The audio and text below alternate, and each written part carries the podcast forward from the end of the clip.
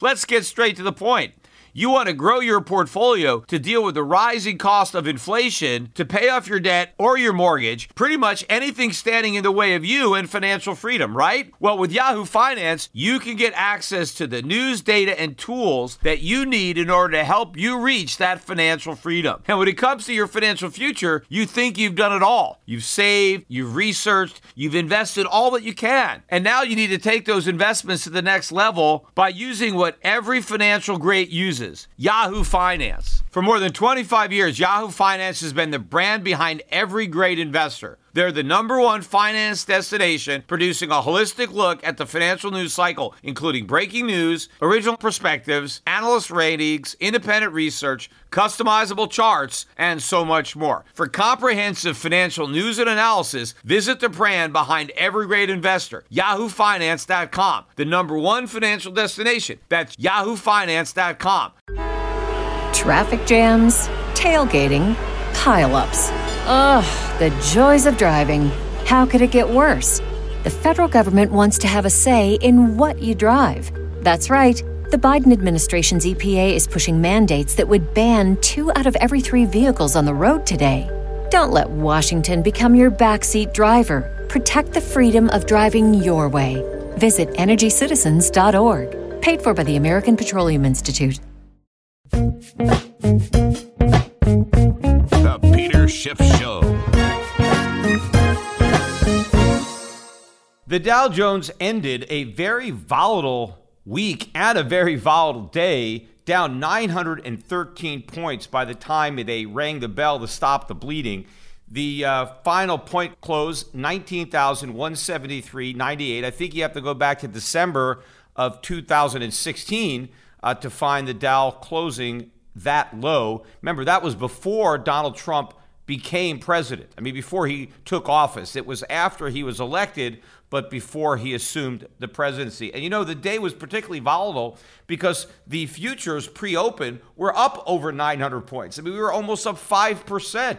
Uh, and then by the time the market opened, we were only up maybe two, 300. I think we rallied up four or 500 at one point uh, before selling off to down almost 900. Then we rallied back to maybe down three, 400, and then we crashed back down towards the end of the day to finish down 900. Probably there was some extra volatility because there was an option expiration day, which generally can add to the volatility. And since this was already a lot of volatility in there, uh, I'm sure that it did something. But if you look at the total, the Dow dropped by over 4,000 points on the week.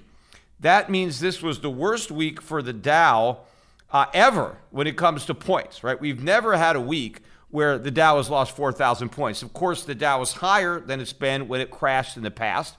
But if you want to look at percentage declines, this is the worst week since 2008 during the financial crisis. Now, they keep telling us that this is not a financial crisis, yet everything looks like the financial crisis. As I've been saying, it is a financial crisis. The difference is this is a bigger financial crisis than the one we had in 2008. In fact, March right now is on track to being the worst month for the stock market percentage decline since 1932. Right? That was the depression. And, you know, it's not a coincidence that the market is behaving today the way it behaved in a depression because we're entering another one. Only this is going to be much worse. It's going to be an inflationary depression. It's not going to be the type that we had in uh, 1930s. This is not your great grandfather's depression. This is a modern day depression, and it's going to be much, much worse. You know, and when I keep hearing all of the commentary on the, the networks, and mostly, you know, I've mainly been watching the CNBC, uh, a little Fox Business uh, when Liz's show is on. But you know, I watch some of these CNBC guys because I used to be on air with so many of these guys, and they tend to bring on a lot of these big guests during the day. Uh, and then I watch a little bit, you know, I watch Fox News and CNN and see how everybody is covering this thing. But everybody seems to be convinced that, hey, you know, this is going to be fine once we get through this, right? Because all we have to do is get through this crisis, right? And they keep saying that this is, you know, man-made. This is not like a normal recession. We brought this on ourselves. We just all decided, you know, not to go to work and to stay home.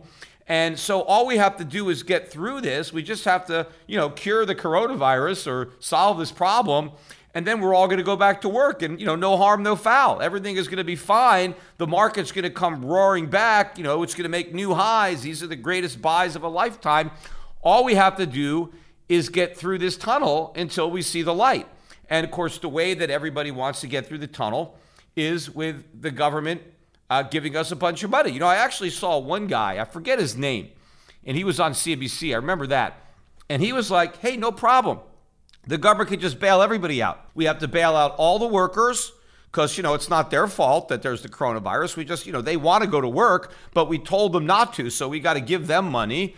Uh, we got to bail out all the companies. It's not their fault, right? It's not the movie theater's fault that people are staying home. I mean, they want to go to the movies, but, you know, they're trying to be patriotic Americans. They're doing their share. They're staying home watching Netflix. And, uh, you know, so we should bail out the movie theaters and, of course, everybody else because people, you know, they go out to the movies and they also go out to eat in a restaurant. They're not going there. We got to bail out the restaurant owners. And the guy even said, we got to bail out all the state governments because the state governments don't have the resources because they still have to pay all their workers, right? But if now all their uh, taxpayers aren't paying taxes anymore, well, they need money to pay their workers. So all we have to do is kind of have the U.S. government pay for everything and then we'll be fine, which is so laughable. And it shows you how little people understand basic economics or the situation of the United States. I mean, first of all, I mean, where's the money going to come from to pay everybody? Well, they well, that's easy, right? We're, we're just going to we're just going to print it up, right? I mean, because the, the states don't have a printing press and the federal government has a printing press, so we could just print up money. But people don't realize that when we print money, the mechanism for doing that is the government issues bonds and then the Federal Reserve buys those bonds, or the Federal Reserve goes into the market and buys bonds from other people who already own them. And so the Fed's balance sheet is going to explode, uh, you know, to 10 trillion or 20 trillion.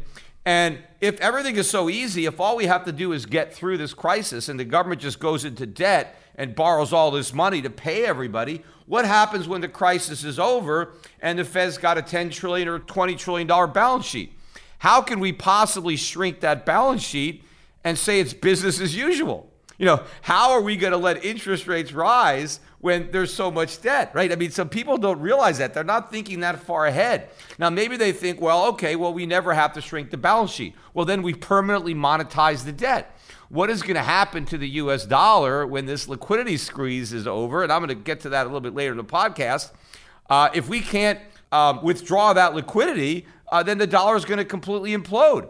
But what is going to be the ability of the economy to repay all that debt that we racked up? You know, during World War II, and I you know keep going back to the World War II analogies, but in World War II, the U.S. government ran up a tremendous amount of debt, but it ran up the debt legitimately. It didn't have the Federal Reserve create money, right? It, it the, the money was loaned to the U.S. government by the American people. And so when the war was over, there was this huge national debt, which had to be paid down. And it was paid down. I mean, one of the ways we paid it down is the emergency withholding tax on wages, the income tax that was implemented during the war to pay for the war.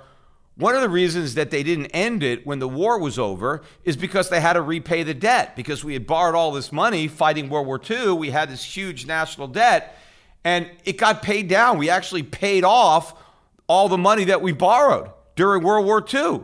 How did we do that? Because the government kept collecting all these taxes, and since it didn't have a war to fight, it was able to use that tax revenue to pay off all the bondholders. So, because we had a viable economy with a lot of savings, we were able to borrow that savings to fight the war and then repay the savings after we won the war. Well, how do we repay this now? It's impossible. In fact, I think it was a different guy on there. He kept saying the economy needs credit, everybody needs credit, and so the Federal Reserve has to supply the credit. Except this guy doesn't understand the difference. This is another big so called expert who was on CNBC. He doesn't know the difference between real credit that comes from savings and the fake credit that the Federal Reserve conjures into existence just by creating money there's no resources that are made available to the government. There's just inflation. You're just printing money. Everybody is still operating under the delusion that the money we print has real value. And they keep, you know, going back to the idea that everything is going to be fine, right? We just have to, you know, make the sacrifice. And, and, and they don't realize that the sacrifices we made in World War II were completely different. I keep hearing people talking about this. It's not a sacrifice if everybody gets bailed out. The sacrifice is when you don't get bailed out, right? You have to you have to deal with it yourself, like people did in, in World War II. I mean, they didn't get bailed out. I mean, yes, we drafted 16 million soldiers in World War II, and uh, they got paid. They got paid. Privates made 50 bucks a month. I checked online to see what they made. It's not like I knew it. it was, I checked. Minimum wage was 30 cents an hour back then. The minimum wage was imposed during the Depression. Uh, and so in 1941, it was 30 cents an hour. And so that was basically like 50 bucks a month. And so that's all these guys were paid. Now, you know, I mean, they didn't have to buy their food or their rent. So, you know, they got that. But to the extent that they were married and they had to send the money back to their wives, you know, a lot of a lot of guys were married, had kids when they were 22, 23, 24 who were fighting as privates and I'm sure they probably made a little bit more than minimum wage working in the private sector. Their wives had to get by on $50 a month, right? They didn't get any kind of bailout. It wasn't their fault that their uh, you know that their husband had to go off to war. Now the officers made a little bit more. The second lieutenants made $150 a month, but these were older guys. I mean, these guys were probably in their late 20s, early to mid 30s, college educated guys, right? You had to be a college grad to become an officer. So a lot of these guys that became officers, I mean, $150 uh, a month, I mean, that was what? That was three times the minimum wage, which would be the equivalent of $40,000 a year today. I mean, some guys might have made less than that in the private sector, but there's probably a lot of guys in their late 20s, early 30s, professional guys with college degrees. Very few people had college degrees back in 1941. So if you had one, you were, you know, really a top earner because 90% of the people didn't go. Uh, so I'm sure there were plenty of these guys that were making 50, 60, 70, $100,000 equivalent. They didn't make that much money, you know, only, you know, in, in, in the dollars back then, but in the equivalent, I'm sure they did. And then they had to go off to war. Well, what did their wife do? She had maybe she had three or four kids, and the, the husband goes off to war, and she's getting you know half of what their income is. Well, they had savings, or maybe the woman pitched in and she went and got a job and earned some money on her own. Nobody was looking to the government. World War II was not the fault of any American, but every American sucked up. Uh, but the difference is we had a viable economy. We could withstand World War II, which is way worse. When I keep hearing about this is unprecedented, we've never seen anything like this. I mean, we've never seen anything exactly like this. But as far as things that disrupt the economy, you know, this is not as bad as World War II, right? Even though this is happening all over the world. Again, as I said in my last podcast, so was World War II. That's why it was a world war, right? And in fact, World War I was, was worse than this, right? But I mean, I'm not saying this is a cakewalk. This is obviously a problem. But if we had the type of economy that we had during World War II, we could handle the problem.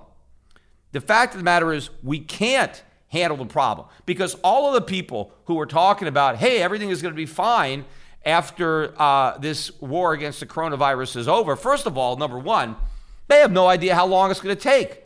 I mean, it keeps getting worse every day. I mean, just today, California, New York are basically ordering everybody home except, you know, essential businesses. I mean, people are being ordered home. So it seems like it's escalating.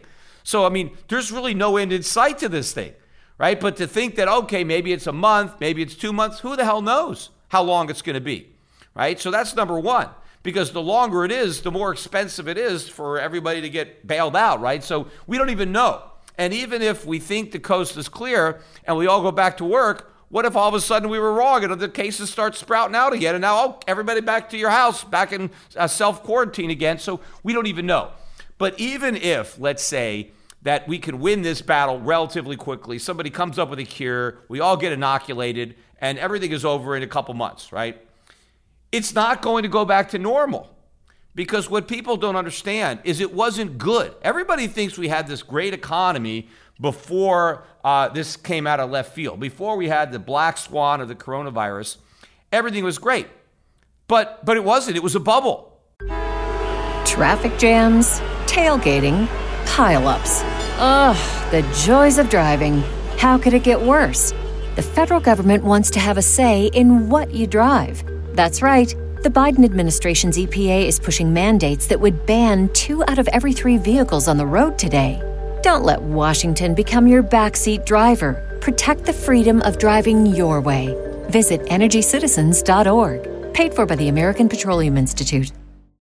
And the coronavirus pricked the bubble. And that doesn't mean that after the coronavirus problem is over, that the bubble just magically reflates. It's not going to happen. There's no way to reflate this bubble. The bubble has popped. It's because we didn't have a viable economy before the pin pricked the bubble. That's why we're not going to have a recovery when the pin is gone because we can't you know put that back together. Once this whole house of cards comes tumbling down, it's down. I mean, I think a good analogy is really from the Wizard of Oz. You know, you have the great, powerful Wizard of Oz, and, you know, Dorothy and the Tin Man and the Cowardly Lion and the Scarecrow go down there, and they look up, and there's this huge guy, and there's fire everywhere, and he's got this thundering voice, and they're all kind of scared of him, right? He's this big, larger than life guy, until little Toto pulls back the curtain, and they see it's just a little old man with a with a bunch of uh, you know levers, uh, and and he's really not what they thought. Well, I think that's what's happening here um, with the U.S. I think this collapse is going to really expose the U.S. and the U.S. economy for what it was. I mean, it was an illusion, right? We all thought it was much stronger and much bigger than it was, but the coronavirus is going to expose the truth. It's going to be laid bare for everybody to see. And so it's not going to be fine uh, when uh, this is over, even if it is over soon, which it may not be. And I think another thing that is going to help, you know, expose this is going to be the dollar. And you know, the dollar has been rising. Uh, you know, so far that milkshake theory is uh, is working, right? In that the dollar is being bid up because so many people around the world are needing dollars. This is a massive liquidity crisis, a solvency crisis, and the world, because the dollar is the reserve currency. A lot of transactions, a lot of debt around the world is dollar denominated. And now there is a rush for dollars. And so the dollar is going up. And that is actually exacerbating the problems for other countries. It's actually helping the US. See, one of the reasons that we can bail everybody out, or that we think we can bail everybody out, is that as we're printing money, and the Fed is printing it faster than ever, much, much faster than it did uh, during the uh, 08 crisis. And again, the reason that I knew that QE4 was going to be so big is because I knew the bubble that they inflated with QE1, 2, and 3 was so much bigger than the one that they inflated uh, with 1% interest rates under Greenspan. So I knew that it would take much more to try to reflate that bubble than what it took to reflate the one that popped in 08. And, and that's why this is happening, right? But the reason that it appears that all this is viable is because the dollar is going up. So if the dollar is going up, even though we're printing them, well, let's let's just keep printing more. You know, in fact, I saw some interview with some guy, very you know progressive, you know, liberal Democrat guy or Democratic socialist, and he's like, well, you know, no one's asking how to pay for this, you know. So like, he was this guy happened to be African American. He's like, you know, whenever the white folk need money, you know, they have no problem sending checks, right? So like, you know, why don't we do something? if there's money for everything, if it doesn't matter what it costs and we can always find the money and we don't have to ask, you know, how are we going to pay for it, you know, why not solving income inequality? Why not, yeah, why don't we just send poorer people bigger checks? Hey, why don't we just cut the African Americans reparation checks, right? I mean, if it doesn't matter, I mean, we're printing up all this money and we think there's no negative consequences, then let's print a few trillion more and let's just solve income inequality, right? You're going to have more and more of this from the left if the right has no pushback and like everything is on the table. I mean, based on what Donald Trump said today, you know, not only did they extend the the filing requirement and the payment requirement to um, July 15th to file your income tax, right? So you now have until July 15th to file and pay. So if you owe money, you don't have to pay until July 15th uh, without any interest or penalties. And who knows how many days they're going to keep extending that? I mean, who knows, right? I mean, if the problem is still here, they're going to keep extending it. I was joking. We should make the uh, day to file your taxes November 3rd. And the reason I, I think it should be November 3rd is because that's election day. That's the day that we vote. And I've always thought it made more sense if we pay our taxes on the same day that we vote because then people will be pretty pissed off when they go to the voting booths because they now have spent all this time doing their taxes and they'll have a little bit more of an idea of how expensive government is. So maybe if we made people vote on tax day, uh, they would be pissed enough to vote for p- people that want less government so we can have lower taxes. My father used to always joke that they should make uh, the tax filing day April 1st because that was April Fool's Day, and he thought everybody was a fool uh, for paying an income tax that no law required them to pay. Well, the fools now are the ones that you know think that you know there's a free lunch here. We can print all the money that we want. But getting back to the point I was just making, the fact that the dollar is going up is allowing us to think that we can get away with this. And so it's making it easier for us, but it's making it harder simultaneously for all the other countries. I mean, let's take Australia right? So Australia has the same problem, right? They have people not working, they got the coronavirus. So they want to have bailouts, right? It's a mistake to do it there too, but they want to give money to their people. And so now they have to run larger deficits or they have to print more Australian dollars. And the minute they're going to do that, oh my God, the Australian dollar drops, right? Because it's not the reserve currency. And oh, you're going to debase your currency, you're going to run bigger deficits. And now the currency drops against the dollar, which is the reserve, which exacerbates all the problems in that economy, right? Because now any dollar debt becomes uh, becomes more expensive to service, to repay, and then all of a sudden you get capital flight, international investors seeing the Australian dollar go, I'll oh, pull my money out. This happens even worse in a lot of the emerging economies. So they're actually suffering more because they're stuck in this system where the US dollar is the reserve currency, but it shouldn't be the reserve currency because we're exacting a heavy toll to make it be the reserve currency. People are having to supply us with goods and supply us with credit. So we've done so much damage to the global economy because they've been dumb enough to accept our worthless IOUs uh, that used to be backed by and redeemable in gold, but the fact that they allow us to write checks and they never cash them, that screwed up the, the global economy. And now they're feeling an even bigger pain because it exacerbates all of their economic downturns because now if they want to, you know, have an expansionary policy, if they want to go more into debt to try to stimulate or bail people out, they immediately feel the consequences in the foreign exchange market, which exacts consequences in their interest rates. I mean, rates go up, it pushes up consumer prices. So they, they really feel the consequences that we are completely spared from because the dollar is the reserve currency. And when people are fleeing their own currencies and they're going into the dollar, right, because they're worried about the problems in these countries because, oh, they're printing too much money, they're borrowing too much money. They don't even stop to think that the dollars that they're buying, that the United States is printing even more money, that we have even bigger debts. See, that, that doesn't even enter into the equation because people just de facto go to the dollar without even thinking, right? Because it doesn't matter how much debt the United States has, doesn't matter how much money they print because that's the reserve currency. Well, it doesn't matter until it does. But I think one thing that might happen soon, it may even happen Sunday night, we'll see, is there could be some intervention, some coordinated intervention by central banks to bring the dollar down and to alleviate some of this pressure in the dollar funding system. Because I think if they do that, number one, there will be a big rally in stocks around the world and the United States. In fact, the dollar was way down this morning. You had like a two and a half or three percent gain in the Aussie dollar, two percent gain uh, in the um, Canadian. I think the pound sterling was up two and a half. That's one of the reasons the markets were up so much. That's one of the reasons the Dow was up a thousand points pre-market. That's why a lot of the foreign markets were way up because this was something that was alleviating some pressure. So I think really this is all they've got left up their sleeves now is to try to stop this and provide dollars uh, by lowering the dollar and, and, taking some of the upward pressure off the dollar and therefore some of the downward pressure on these other economies. Now, it, it would happen eventually anyway. The dollar is going to collapse anyway, even if they don't intervene. But I think they can see the stress in the system right now from an overvalued dollar, and it is overvalued, right? It doesn't, it's, they're buying it even though it, it's overvalued and it's getting more overvalued. So I think we could see a, uh, a intervention.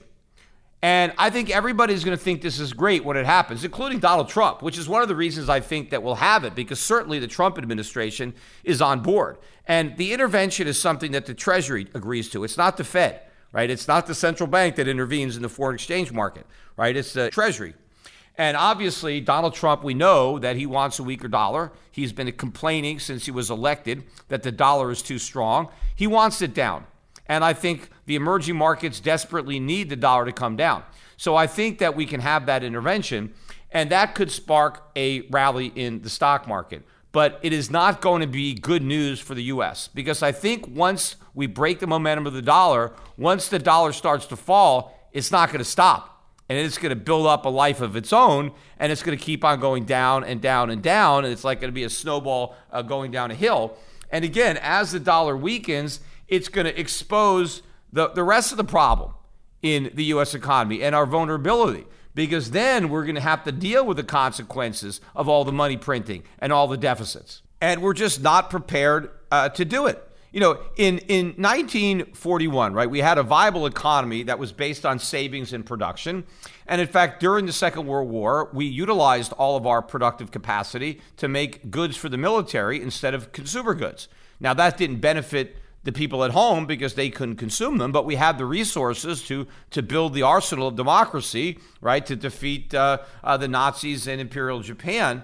But we don't have that, right? We have this economy that is a complete pyramid, and we just knocked the bottom out of it, right? It's all based on consumers going out and shopping and spending money and going out to malls and going out to restaurants and going out to theaters and going to sporting events, right? Not working and producing stuff. We get all that from the rest of the world. They ship it in and we just, you know, kind of go out there and and and you know, service with one another.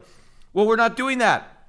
So this whole thing has come collapsing down. Is you know that old nursery rhyme: Humpty Dumpty sat on a wall. Humpty Dumpty had a great fall. All the king's horses and all the king's men could not put Humpty together again. So we are having a great fall. And after we do, it is going to be impossible to put it back together again because we're not going to be able to print enough money. Because somewhere along the way, the value of the money we're printing is going to crash. We're going to have a dollar crisis. We're going to have runaway inflation. And then we're going to have to make some hard choices. Then people are going to have to actually sacrifice.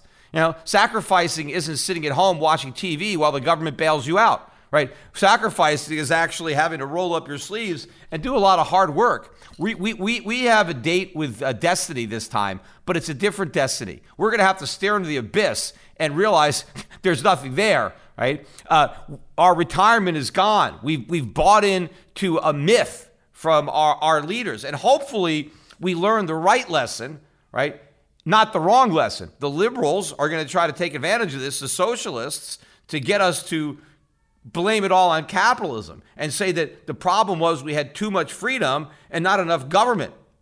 When the reality is the reverse. We didn't have enough freedom. We had too much government.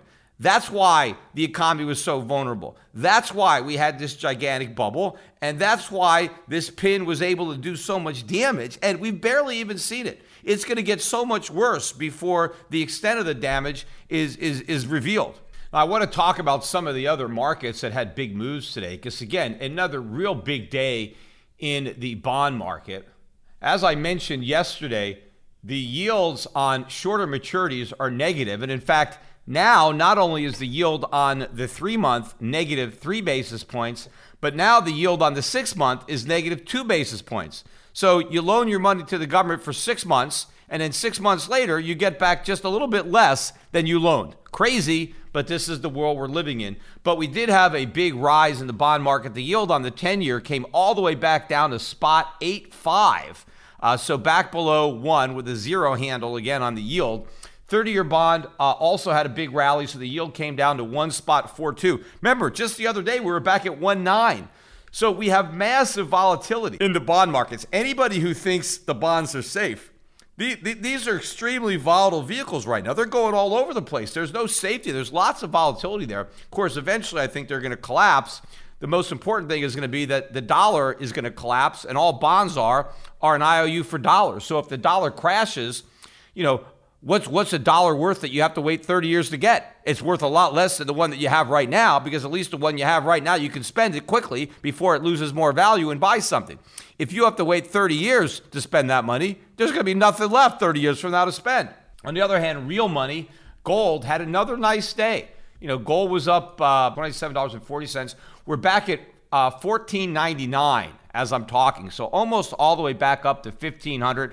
Gold was strong today even though uh, you had a uh, strong dollar at the end of the day. Gold stocks had another drubbing. You know, they're again very volatile. Gold stocks were down, but again, option expiration today. I have a feeling that uh, a lot of the calls had some pressure, the stocks had pressure, so some of the calls would expire worthless. So people who may have been gambling on gold stocks going up by buying calls that expired now, you know, they're you know they're going to nail those stocks because they're not going to go up, and the people who bought those calls are going to lose their money, and the people who sold them will have dodged a bullet, and they'll get to keep uh, their premium. You know, I haven't really been talking much about Bitcoin. And you know, whenever Bitcoin rallies, I look on my my Twitter. And by the way, I'm almost at 200,000 uh, Twitter followers. I'm 199,500 and change. So I'm sure that I am going to be up to 200,000 uh, over this weekend. Uh, you know, I'm going to look out for the guy that is number 200,000 if I happen to be uh, watching at the time. Uh, so we'll see. But um, but don't everybody hold off to be the 200,000th. Then nobody will uh, will will will uh, you know follow me. But I noticed, and obviously there's a lot of uh, Bitcoin trolls that hang out on on my Twitter. Uh, but you know, Bitcoin rallies like it had a big rally today. You know, this morning it got up to almost 7,200, and they're like, "Oh, why aren't you saying anything about Bitcoin? Look, look how much Bitcoin is up." Well, the reason I'm not saying anything about Bitcoin is because Bitcoin has already cracked. The Bitcoin story is over. The chart looks horrible. It's just consolidating, waiting for uh, its next big fall. In fact, it fell today. In fact, after it got above 7,000 in the morning, uh, later in the day, around the time of the stock market close, it went back down to 5,800. I mean, that whole rally is just BS. I mean, as I'm recording this, it's about 6,200. There's a lot of volatility in Bitcoin. So when you're volatile, yeah, you're going to have 10% rallies, 20% and big drops. But if you look at a chart, all this volatility is happening below major support. The entire bullish chart pattern, any formation that you think is there, it's completely broken down.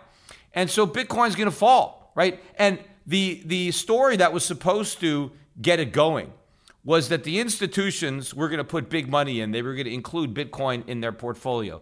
The institutions, first of all, are shell shocked. They've just lost a ton of money. And they realize that had they had money in Bitcoin, it wouldn't have mattered. They'd have lost a ton of money in Bitcoin too. So whatever story there may have been that convinced institutions to buy uh, Bitcoin, assuming any of them were dumb enough to think about doing it, well, they're not going to do it now, right? So it's off the table. So where is the new money going to come from? There is no new money coming in. It's just the existing money trying to get out. And that's going to happen. I mean, once these hodlers get tired of hoping, and you know, a lot of these guys are going to lose their jobs too, and they're going to need some money. And they can't take their Bitcoin to the grocery store and buy food because the grocer's not accepting Bitcoin. You know, he is accepting um, paper. And if they ever accept something other than paper in the future, they'll be accepting real money. They'll be accepting silver. You know, silver was up about 50, 60 cents today, uh, but still about 120. It's like silver is 1260 and gold's about 1500. So it's still almost 120 ounces of silver uh, for your gold. By the way, things are very, very busy at Schiff Gold. And so you have to, you know, they're talking to everybody. They're doing the best they can. So, you know, cut them a little slack, right? But everybody's getting their order filled. We're locking in great prices. You're just going to have to wait two to three months to get your physical silver, you know, but hopefully you have another two to three months before you actually need it, right? Before things get that bad. That's one of the reasons I want people to have these one ounce silver rounds or small bars, because when things really get bad, right? And you actually need to spend something other than dollars, they're not going to be accepting your Bitcoin, but they will be accepting your silver. So you should be getting it now. So I mean, that's why I'm not talking about it. I think the story is over. Uh, it's a it's a walking dead currency, crypto asset, whatever it is. It's just that the people that own it don't know it yet, right? They're still waiting. In fact, they're looking at what's happening now, hyperinflation, all this. Oh, Bitcoin's going to go, Bitcoin's going to go. Okay, but it's not going. And then they take some consolation in the fact that, well, gold's not going up either. So that explains why Bitcoin's not going up. Gold's not going up because people need liquidity. And a lot of the institutions that have gold want out. I know from a fact, as a gold salesman, I have a gold company, that people are buying it as fast as they can, both gold and silver. People aren't buying Bitcoin. If they were, the price would be going up. You know, I heard somebody try to say on CNBC, that, you know, uh, people need liquidity, and when you need liquidity, you sell your your Apple, you sell your gold, you sell your Bitcoin, except these institutions that have all these stocks, they don't have any Bitcoin. There's no big players in the institutional world, in the asset management world, that are selling Bitcoin to get liquidity. They're not. They are selling gold because gold is a big asset that is owned around the world, but Bitcoin is owned maybe in a couple of, you know, funds that are just all crypto funds, right? But if you're talking about bigger funds that have big positions in US stocks and global stocks, and now they have margin calls or redemptions, they're not selling their Bitcoin. They don't have any Bitcoin to sell. So the reality is in the Bitcoin market, there are no buyers. I mean, there are some buyers, but the price is not going up because the guys that are in it, the whales, are getting out. They are unloading, they are dumping the coins they pumped up. And if you're holding on or you're buying, you're just going to be a bag holder. So if you're smart, just get out, right? And you could thank me later. Hey, on a final note, you know, speaking about uh, you know my YouTube channel and my my Twitter, you know, on YouTube now, I'm I'm almost at 290,000 subscribers. So if you're not a subscriber to my YouTube and you listen to my podcasts on Schiff Radio, go over to YouTube and subscribe so I can get my subscriber count up and you know maybe watch the, the a little bit of the video and I'll get my views up. But if you are watching on YouTube, and I've noticed a couple of my last podcasts on YouTube, I can see the, the view counts, and I almost got 100,000 views. So it's about double the number of views that I normally get, even though I'm putting out more content. So more people are watching more content. So I can see like my YouTube uh, uh, views are basically tripled from where they were. So I'm really getting a lot more action on my, my YouTube channel. I don't really see the numbers so much, the actual numbers on the podcast, but I noticed – that my podcast, which is on schiffradio.com, I'm now number 11 in business. So the 11th uh, most listened to podcast in the business category. But if you look for all podcasts, I can see on iTunes the top 200, and I don't make it. But the number 10 podcast in business is on that list. So for me to get in the top 200 podcasts of all categories, I just need to move ahead of the guy that's number 10. I'm right behind him at number 11. And the way everybody who's listening on YouTube can help push me up into the top 200 and push me into the top 10 in business is if you've been listening to my podcast on YouTube, go to schiffradio.com or anywhere that has, you know, iTunes or Stitcher or someplace like that and listen to it there too. Maybe listen to the first half on YouTube and listen to the second half over there. That way I get credit on both platforms. Because if I can move my YouTube audience over to uh, the podcast, to iTunes, I could shoot up in the rankings. And then if people see that my podcast is more popular, that might, you know, tempt people to, you know, t- give it a try, to listen to it. Hey, what's this? I never saw this in the top 200 or maybe we get into the top 100 or something like that. So the more people that are listening, the more popular my podcast gets, the more people will listen and therefore the more popular it gets. And by the way, too, when you go over there, put up a review. I mean, first of all, you could just, I got almost 3,000 reviews on the podcast right now. Uh, so you could just go there and put a star on it, give it five stars, or write a review. I think the more stars there are, the more reviews there are. I think I've only asked people to do this one time in all the years I've been doing. In fact, I just did my 550th podcast yesterday. And I think just one time I asked people to actually, you know, review uh, my my videos and, and thumbs up them. But yeah, no, always do that. Uh, every time you watch one of my videos, put that you like it. Just, you know, take a second to give it a thumbs up. You don't even have to give it a comment. If you want to include a comment, you know, I do try to read them. I can't read them all. And you'll notice that sometimes I, I you know, I respond to them. So if you say something interesting, now the best way to get me to read your comment is to keep it short because I really can't read the long ones. So think about what you want to say and say it in as few words as possible. Think about your comment as if it's a tweet, right? If it's short, you got a good chance that I'll read it. If it's long, I just don't have the time, and so I don't end up reading any of it. So if you put down a really long diatribe and you think you're giving me all this great information, I ain't going to read it. Now, maybe you're putting it there for somebody else. Maybe you think somebody else is going to read it.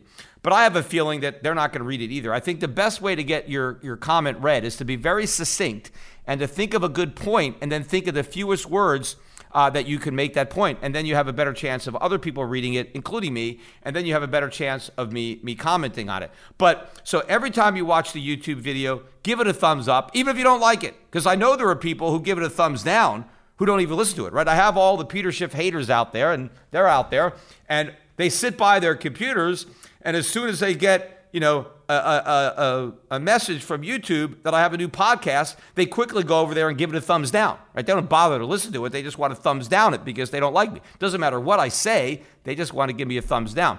So go listen to it and, and put a thumbs up, make a comment. Go to iTunes, listen to the podcast, and re- review it or put in a comment. But again, I need everybody that listens on Schiff Radio, right? If you only listen on Schiff Radio or i, you know, I, iTunes or, or Stitcher, and you've never gone to my YouTube channel, go there. Just you know, subscribe anyway. Just go over there. And you know, when I did that live thing, I, uh, the other night, I did a four-hour, and I got over 160 uh, views on it already. But a lot of people were watching it live, and you can only watch it live on YouTube. And if you want to know the next time I do one, and I'm sure I'm going to do one again uh, but if you want to get it, you know, be informed of that, you got to be a subscriber to my YouTube channel. It's not on my podcast. So all of the podcast people, if that's your preferred way to listen, just go over uh, to for this particular podcast, right? Go and also listen to it on YouTube. Again, you don't have to listen to the whole thing; just listen to some of it, right? And you can split it up. And in fact, you could go, you know, listen to some older ones if you want. But the key is to listen to this one. But the more you listen to, you know, the more credit I'm going to get. Then if you have always listened on YouTube and you've never listened on schiffradio.com or, you know, iTunes, go over there and listen to the podcast. Now I know I just I just mentioned this at the end of the podcast. I probably should have put it in the beginning of the podcast because then uh, then you could have uh, you know stopped halfway through and listened to the rest of it. Uh, but um, in any event, go back and at least listen to the first five or ten minutes over again. I don't even know if you have to listen to that much, but go and go over to, you know, Schiff Radio and listen to some of it over there. And then the next time I do a video, right, a YouTube video or a podcast, do the same thing, right? Listen to some of it on YouTube and then listen to more of it on Schiff Radio or iTunes. That way, I'm going to get credit on both platforms. I'll get more views on YouTube. I'll get more people listening to my podcast on iTunes, and then I'll go up in the rankings on both, and then more people might see me, more people might find out about me. I don't know, is that cheating a little bit? Maybe. I don't know what the rules are, if there are any rules when it comes to trying to get higher in the rankings on podcasts or YouTubes. But I'm sure other people who have podcasts and are on YouTube are constantly, you know, inviting uh, their listeners, subscribers to tell their friends and to review uh, their their podcasts and write positive reviews. So I'm not the only one that's cheating. Maybe I'm the only one that's not cheating. But anyway, all's fair in podcasting. Uh, so do that for me, and I will continue to put out good content for you.